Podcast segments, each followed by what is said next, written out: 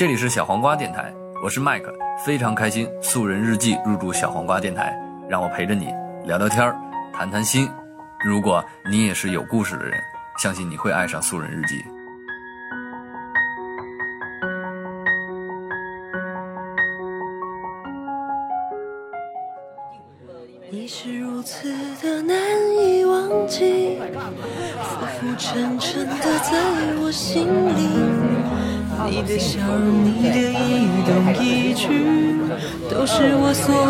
的记忆。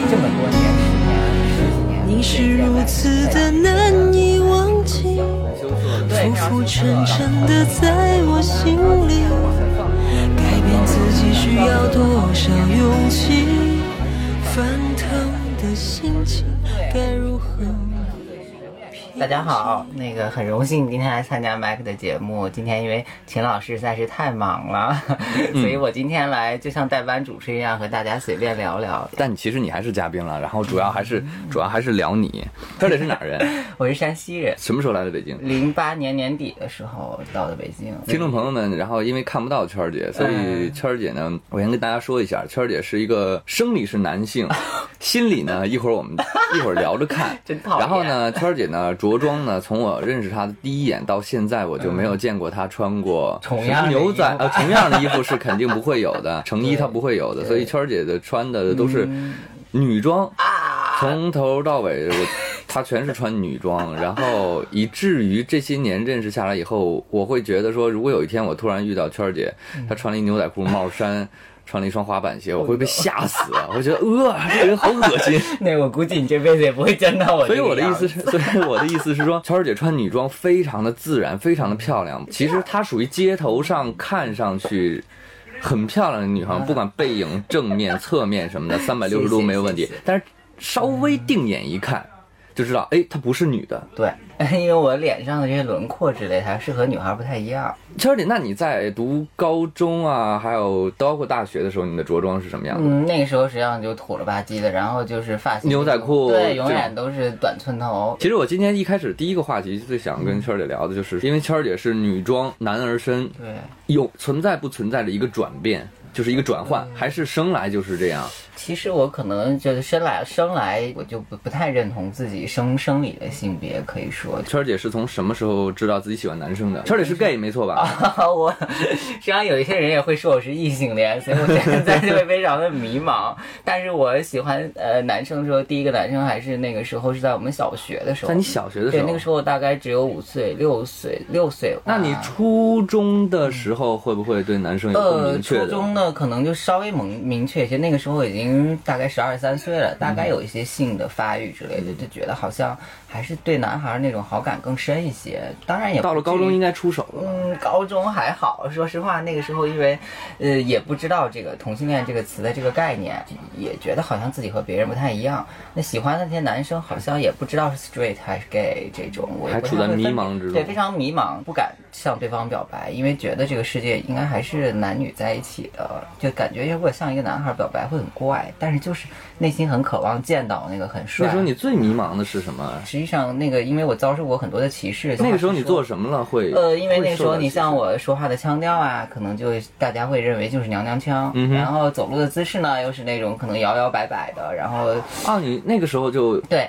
就是有这种迹象，就是就是和普通的男孩不一样，比如大孩迈大步啊，这种人走路都是挺胸抬头，我呢就是含胸的，可能走路低头的，可能迈的步子都很小，很羞涩的。对，非常羞涩。然后那个时候就会有很多人给我起很难听的外号，然后对你心理上有影响。呃，非常可怕。那个到现在我想起来那些非常恐怖的词，我现在还是觉得心有余悸。你能记得一些什么样的词吗？非常可怕，他就会可能会很小的小孩就说你不正常，你就是个假女人，能还有甚至还有说更难听的词。我现在不想就是说把它公布在一些广播当中，就是一些侮辱性的一些字眼。嗯嗯他们就会可能有的时候甚至就是说扔石子儿，故意在你身上。天哪！真的有这样的事情，这到今天我还记得，还有人故意会在那个班门口对我吹口哨。去洗手间的时候，甚至有些男生在后面起哄。为什么和普通男孩？哦，圈儿姐会自卑那。对，那个时候会很自卑，就觉得好像为什么和大家不一样？为什么人家都喜欢这些篮球啦，喜欢足球啦，喜欢打打闹闹啦，喜欢这种力量样型的，而我就可能非常柔弱，可能就是能跳个绳、踢个毽子，就像女孩子一样。那个时候就觉得自己到底是出了什么问题？那时候圈儿姐有自己的兴趣爱好吗？嗯，那个时候反正我比较喜欢这些看书啊，比较喜欢这种自己写写一些诗歌啊，反正就是那种青少年的那种东西，当然就是无痛呻吟的一些东西。嗯嗯，嗯，反正就比较好静一些，可以说不是那种特别好动的。朋友多吗？其实高中的很多朋友也都是女孩子，说实话，就说她女孩子可能就是天生还是有一些母性的温暖的东西。女孩子看到有的男孩子对你有这样的行为，嗯、他他甚至们看得到也感受到会有时。候会保护我，甚至他们就会站出来呵斥那些男孩说：“你们赶紧滚，或者怎么样。”我那个时候就觉得，一直这些姐妹到我今天我都有联络，我就认为她们是我一辈子的朋友，就是她们从小就保护我，一直到今天我有难或者是有困难的时候，她们都是完全不用考虑。第二第二种方案是什么？只有一种方案，就是帮助你。到了大学，大学会依然会有，但是那个时候因为自己，比如都是成人自我认同会好对，十八岁了，那个时候我就真的就像宿舍，就说话说来话长，像宿舍里唯一就是我唯一的一一任男友，我们是天哪！零二年下半年的时候确定的圈儿姐。到了大学以后，然后的第一个认真交往的男朋友是你的大学室友。室友，那个时候我是阴差阳错被分在了别的别的专业的那个宿舍你是如此的难以忘记，浮浮沉沉的在我心里。你的笑容，你的一动一举，都是我所有的记忆。你是如此的难以忘记，浮浮沉沉的在我心里。改变自己需要多少勇气？心情该如何？你怎么知道他？他实际上爱跟徐阳 back 都不知道，就那个他很早的时候，他就是实际上他是一个 straight，他是一个直男，嗯就是我们意义上的直男。那他那个时候是他就是还处在一种网恋的状态，和一个女孩儿，和一个远方的女孩儿，当然他不在西安。然后那个时候他们就互相通信，然后忽然有一天，可能那个女孩儿不知道怎么不开心了，然后就把他所有写过的信都退了回来，就和他断了任何联系。我觉得他人非常老实，他家是一个青海的，就是一个小县城出来的，我就觉得他非常可怜。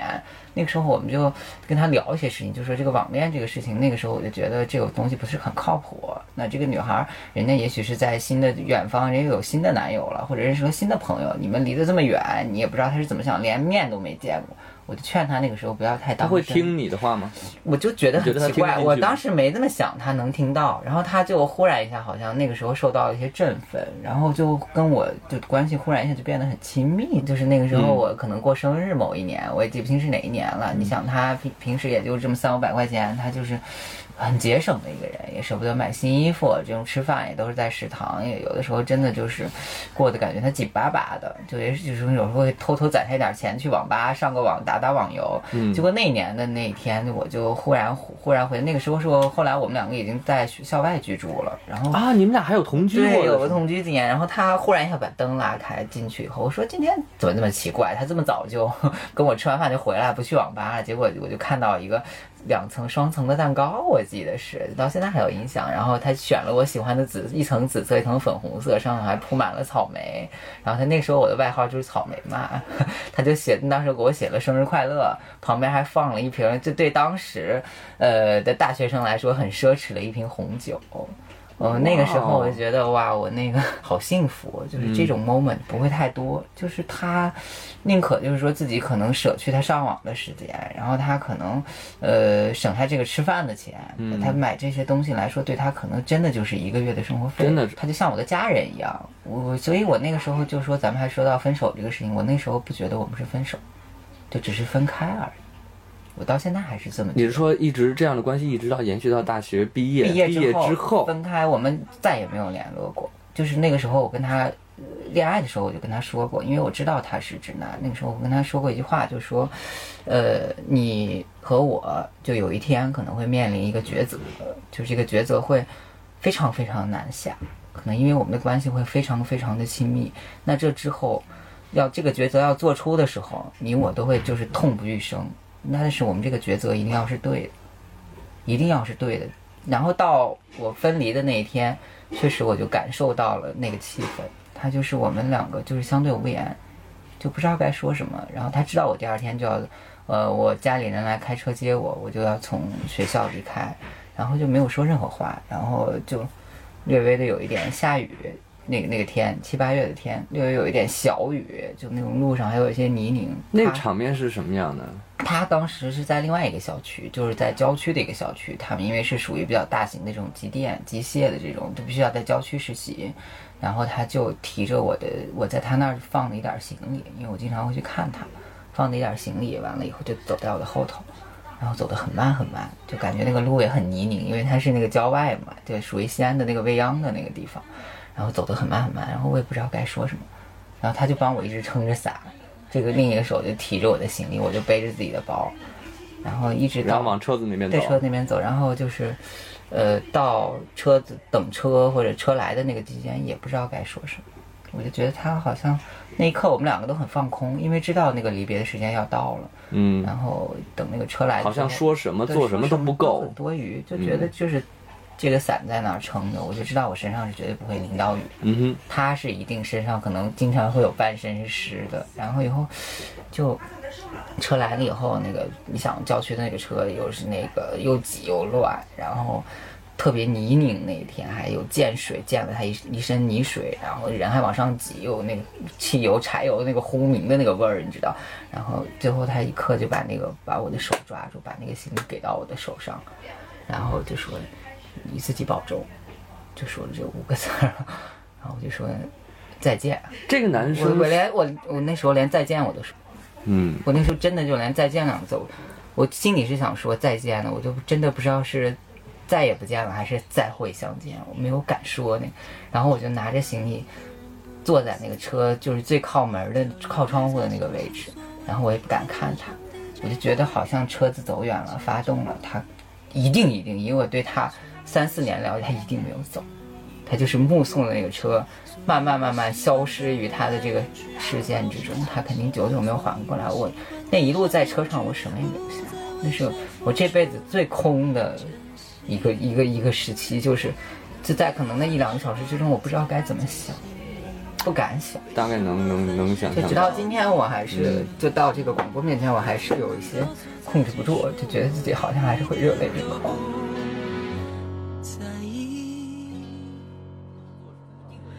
你是如此的难以忘记，浮浮沉沉的在我心里。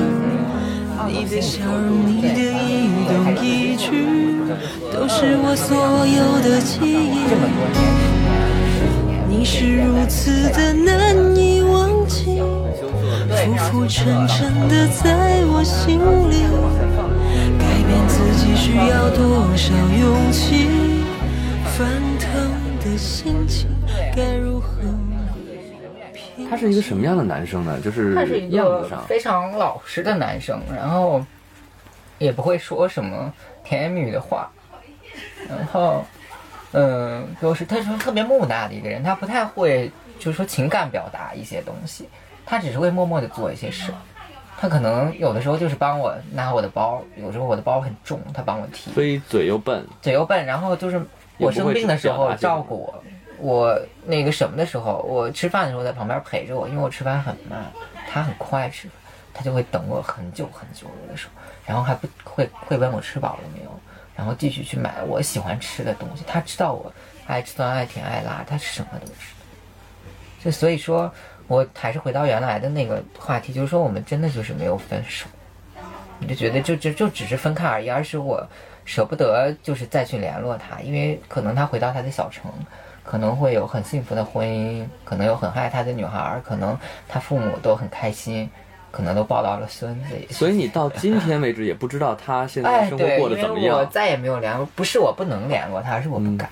就是说我只要我不知道他的消息是最好的，我觉得，就是我不知道他的他的痛苦或者非痛苦，我觉得是一个最好的。我们做一个大胆的假设，如果有一天，呃，这一呃，当然这一期播出了，对。如果有一天很有很戏剧性的，他听到了这个广播，嗯然后他又主动再联络到你的话，我不希望他再联络到我，我就是这样，不希望他再联络，我不希望再听到他的声音或者看到他的人，因为我知道，就以现实来说，呃我们是两个是绝对走不到一起的，现实永远是残酷的，我不可能为了他这么多年、十年、十几年未见的人再继续重燃旧情，那是不可能的。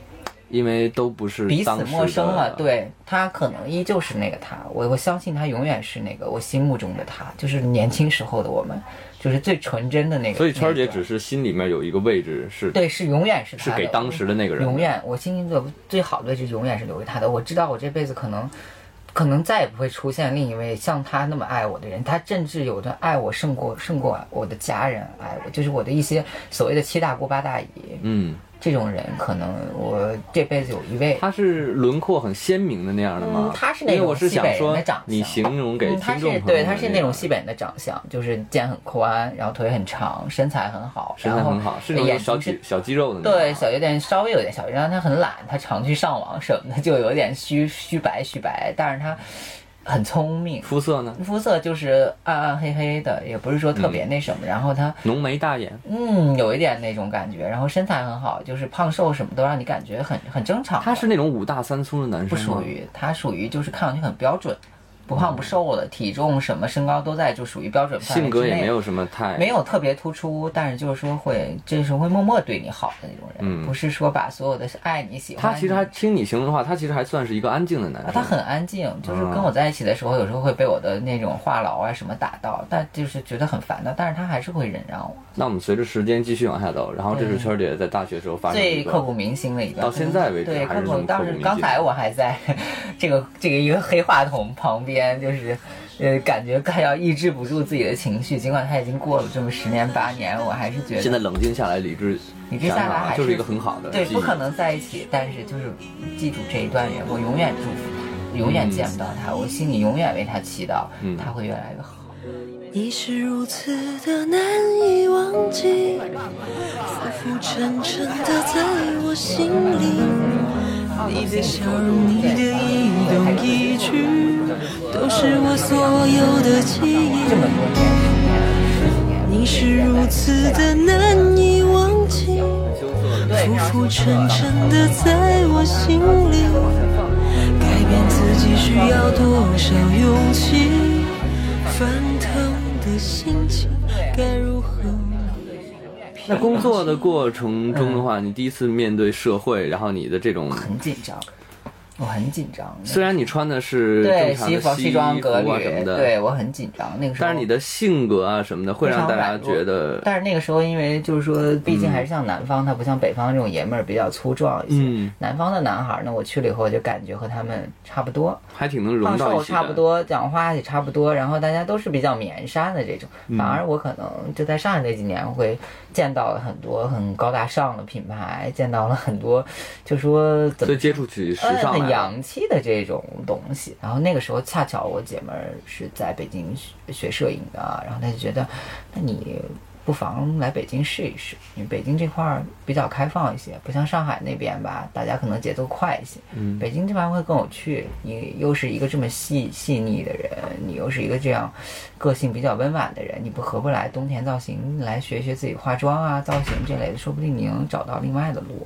那以后我有这种活儿的话，我有这种工作机会的话，我会介绍给你。所以是一个非常偶然的机会，嗯就是你那个姐妹儿工作机会来了北京。对，因为学习的机会，我就觉得那个时候我跟我爸发生非常突啊大冲突，因为我爸的生意做得很大，嗯那他很希望有一个接班人，而且他我又是他唯一的孩子，嗯哼，他就非常希望我能，呃，跟他就是接驳他的这个衣钵，继承他的衣钵的这种嗯现成的这种客户，或者是很大的订单量，就嗯几乎是唾手可得。嗯，然后那个时候我就觉得，既然我姐们儿那么讲，我就一定要去看一看。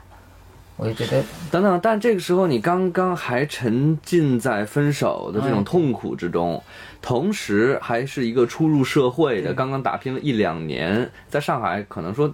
顶多说刚刚站稳脚步，然后这个时候呢，又面临着一个工作上的选择，来到北京从从另外一个行业从头做起，同时还面临着家里面这个子承父业的这样的一个矛盾问题。对，那个时候带着这四种复杂的对，心情，来到了北京，来到了北京那个时候就是有一个很懵懂的状态。那个时候忽然一下发现北京这么五颜六色或者多姿多彩，不像上海，大家来北京是哪年？那应该是就说零八年底零九年初的时候，那个时候我就来看。那是我们刚认识，差不多，差不多，零九年差不多，零九年那个时候嗯因为是下半年的呃学习班嘛，那个时候我就提前在北京来考察一下学校的状况，看看所以你就学学习。对来北京后有什么转折吗？情感？呃，情感上，反正那时候呃真的是也有一些就是疗愈的作用吧。我觉得北京对我来说还是一个福地。忽然一下加入了这些非赞啊，加入了一个很大的家庭。那个时候我也是那个时候认识麦克的，然后就是赞客的前对身。赞客的前身。嗯那个时候我遇到了很多的朋友，就是到今天来想，还是觉得我们真的那种感觉很难讲。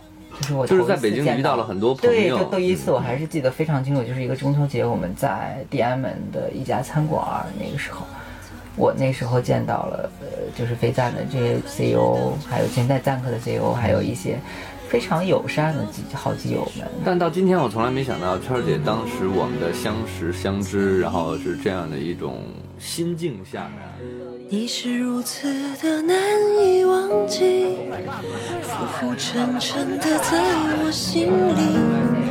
你的笑容，你的一动一举，都是我所有的记忆。你是如此的难以忘记，浮浮沉沉的在我心里。改变自己需要多少勇气？反心情该如何？圈儿姐，你是从来北京以后就一直是女装诗人？呃，就是在冬田学习以后，嗯，那个是慢慢在冬田的学习中发现了变化，就觉得自己什么是美的，嗯。什么究竟是才是自己，嗯，也不是就是说千篇一律的是美的，不是一律的以大牌儿堆砌。那我可以说是在东田这一块儿对我有非常大的改变，？对他有非常大的改哦变。对我那个时候，嗯我就觉得应该更释放自我，因为本来像这种艺术有点偏艺术的领域，就是应该相对激进一些，我觉得或更尊重自己或者你要创新。就是说，嗯你不能总是跟老辈老一辈学习学习学习，嗯那你要也要跟得上这个时代。你当然有些东西经典的东西你是要传承，但是大家的需求是什么？新时代大家是怎样装扮的？嗯，那是不是都要真的就穿的千篇一律，都是都是这种休闲的？那是不是有几个人可以走走华丽的宫廷风呢？走一种 lady 范儿呢？嗯就是回到那个优雅年代时候的那种审美。我是现在一直在不是，我就是自己开店也是这个原因，嗯就是希望让大家回归到一种精致生活，而不是一味的快生活，一味的追求品牌，一味的追求呃时髦。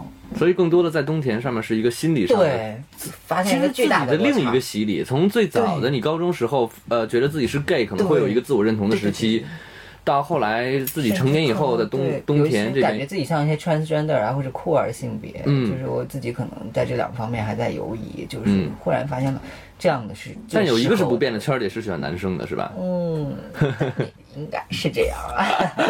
但有很帅的女生，我也会很动心。但是就是说，我觉得啊，嗯就我自己感觉，这不不知道听众朋友怎么想的，我就是。呃，感觉就是男生荷尔蒙会更吸引我一些，因为可能我自己比较缺乏这些东西的。所以那圈姐现在的经济收入是新开了一个店，收入对我就是新开了我自己的一家小店，就是非常小的，非常非常小，然后可能去几个人就几个是一个什么风？格的？他会就是说每一件的衣服都是我精心挑选的，当然就是目前我还没有这个机会，没有这个时间到国外亲自去淘货。那嗯之后我可能亲自会到这种日本、欧洲和美国三处、嗯东南亚这些附近的国家去寻找一些优质的商品。目前就是因为我们定居国外的一些朋友，呃从各地搜罗的，有意大利的，有西班牙的，有法国的，嗯有美国的，然后问你说你要不要对，上这需要哪一？种？那他肯定我一首先要求质量是好的，嗯建材是好的，要能顺应我的审美。首先这个东西要过了我这一关，嗯你不能说这个东西来了以后是有线头的，是少扣子的。嗯可能是这个衣襟是歪的，甚至可能口袋做的非常丑，我都受不了。我需要它的质感非常好。因为圈儿姐跟我一样，我们两个都是处女座。哈哈，这个就暴不小心暴露了我宇宙奇葩的地位。就是绝对不能容忍。所以谦儿姐的对自己的情感规划有吗？嗯，情感反正目前实际上我要透露一点小的秘密，这个连麦克都不知道。目前我他的 Oh my god！不会吧？麦克都真的假的？这个人，而且麦克也认识啊，我还认识。麦克非常的惊讶，我只在这个节目向大家爆料，所以独家耶，独家，独家。但是但是这一期我不会讲，我只讲给麦克的听众。OK，你们才但是这一期。这一期我想想啊，现在是我们今天的日期是四月八号，今天是四月八号，但是真正听众能听到这一期，可能嗯得在，可能要到五月份了。五月份那个时候说不定我就有好结果了。其实我们嗯刚才讲的就是大家会自己脑补。对嗯，圈儿姐一直在，至少来北京这这这些年啊，一直是大大家可能会认为这一直是女装我就特别好奇没有关系。呃，可能我很很早以前问过你这问题。对，圈儿姐，你是上男厕所还是上女厕所？这点儿就是真的是很纠结，尤其是我到胡同的时候，我就非常害怕。我就是有时候我会尽量去一些比较高级的商场或者是五星级酒店，为什么呢？因为里头都有残障人的洗手间，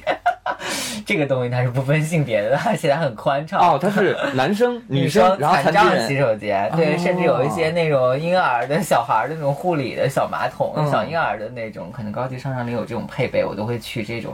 发生过好玩的事儿吗？就是关于上厕所选男生。常有所以你男生也去过，女生也女生也过。去过，啊有的时候就是说，那女生厕所因为经常要排队嘛，那些女孩们，我就觉得人家比较占人家的地方。那你是打算穿成这个样子？对，我就是上了男厕所高，跟鞋，完了嘎哒嘎哒的。常常笑吓到大家就尿湿尿歪。我现在如果听众朋友有这样的朋友，有有被我吓到我的朋友，我向你们说抱歉。但是我每次都是锁门的，我不会影响到大家。你你如果就算进男厕所对我也是会，也是进到隔间里面。锁门，我绝对你不会在那个哎，不会小在，绝绝对不可能。绝对不会在我觉得我那样简直就是杀了我也不可能出对，因为他穿着裙子，他怎么 他怎么做那个太丑了大家能自己能想象到。太丑了，现在忽略麦克这句话。谢谢你们，谢谢你们。好，上厕所会会会会有很多困扰。圈儿姐到最后快结束的时候，有什么特别的想跟大家说吗？呃还是的？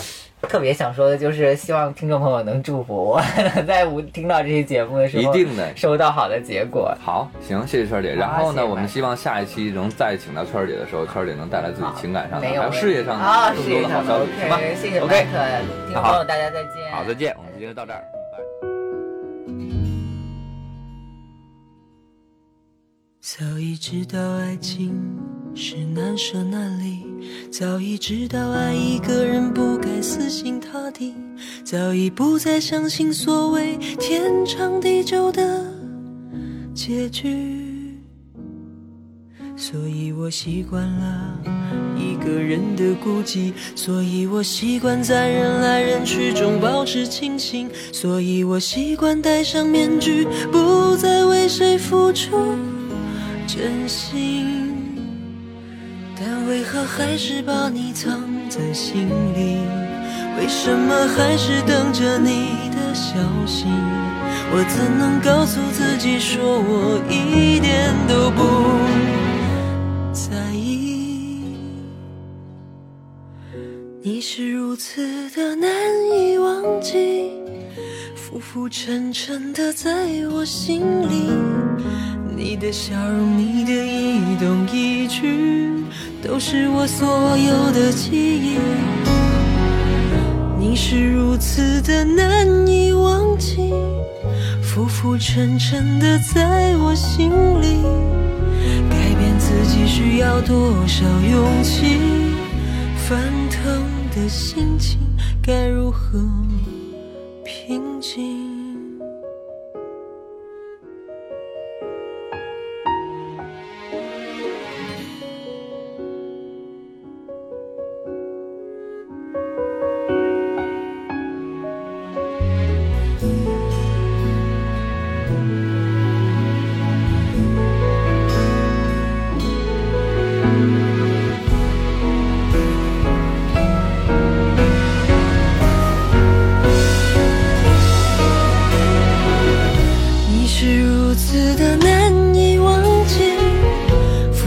沉沉的在我心里。你的笑容，你的一动一举，都是我所有的记忆。你是如此的难以忘记，浮浮沉沉的在我心里。改变自己需要多少勇气？翻腾的心情该如何？